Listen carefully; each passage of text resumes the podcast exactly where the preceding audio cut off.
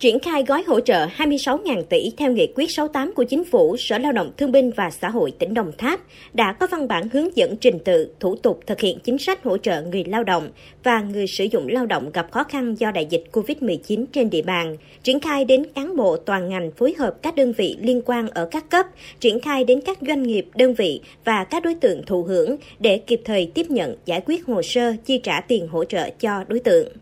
Ông Phạm Việt Công, Giám đốc Sở Lao động Thương binh và Xã hội tỉnh Đồng Tháp cho biết, hiện nay đã thực hiện hỗ trợ đối với những người thuộc hộ nghèo, hộ cận nghèo, người bán vé số dạo từ nguồn ngân sách của tỉnh. Các huyện, thành phố đang tham gia hỗ trợ gạo cho hộ nghèo, cận nghèo. Tính đến ngày 20 tháng 7, đã có tổng số hơn 52.200 nhân khẩu của hơn 15.700 hộ nghèo, cận nghèo được nhận hỗ trợ, đạt 47% kế hoạch. Còn đối với người lao động bán vé số dạo địa phương, đã rà soát có hơn 6.600 người. Theo ông Phạm Việt Công, hiện địa phương đang thực hiện giãn cách xã hội theo chỉ thị số 16 của chính phủ. Người dân chỉ được đi ra đường khi có nhu cầu thật cần thiết, nên việc triển khai chính sách hỗ trợ trong lúc này gặp không ít khó khăn. Tuy nhiên, để giải quyết khó khăn trên nhằm giúp người dân hưởng chính sách hỗ trợ một cách đầy đủ kịp thời, không bỏ sót đối tượng, thì các cấp huyện, xã đã triển khai thực hiện với nhiều hình thức phù hợp, linh hoạt và đảm bảo an toàn phòng chống dịch. Sở Lao động Thương binh Xã hội thì đã chỉ đạo các phòng lao động thương binh xã hội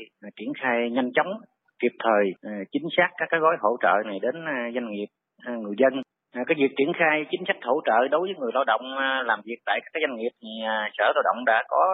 văn bản triển khai hướng dẫn quy trình thủ tục hồ sơ cho các doanh nghiệp trên địa bàn. Thì các cái doanh nghiệp khi mà chuẩn bị đầy đủ các hồ sơ đó theo cái hướng dẫn á, thì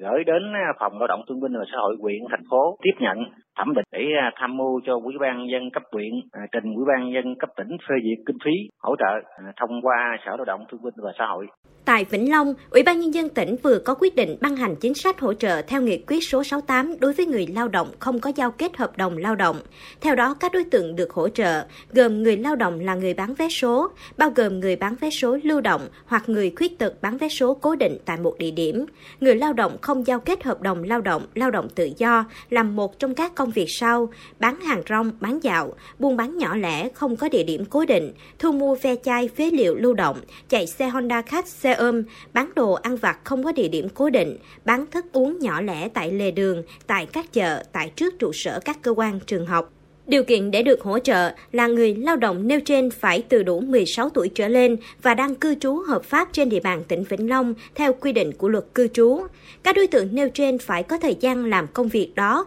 từ một tháng trở lên, tính đến thời điểm đề nghị hỗ trợ và có thu nhập chính từ công việc này. Các đối tượng trên mỗi ngày được hỗ trợ 50.000 đồng một người. Đối với người lao động là người bán vé số thì nguồn kinh phí thực hiện là từ nguồn kinh phí hoạt động kinh doanh của công ty trách nhiệm hữu hạn một thành viên sổ số kiến thiết Vĩnh Long. Còn đối với các đối tượng còn lại thì thực hiện từ nguồn ngân sách tỉnh và nguồn vốn huy động hợp pháp khác. Bà Huỳnh Thị Mỹ Hà, Phó Giám đốc Sở Lao động Thương binh và Xã hội tỉnh Vĩnh Long cho biết thêm. Khi Ủy ban nhân tỉnh ban hành quyết định hỗ trợ thì ngành tài chính và sổ số kiến thiết cũng trong một ngày chuyển tiền về cho địa phương. Dự kiến là thứ bảy, ngày 24 tháng 7 thì kinh phí sẽ chuyển về tới cấp huyện.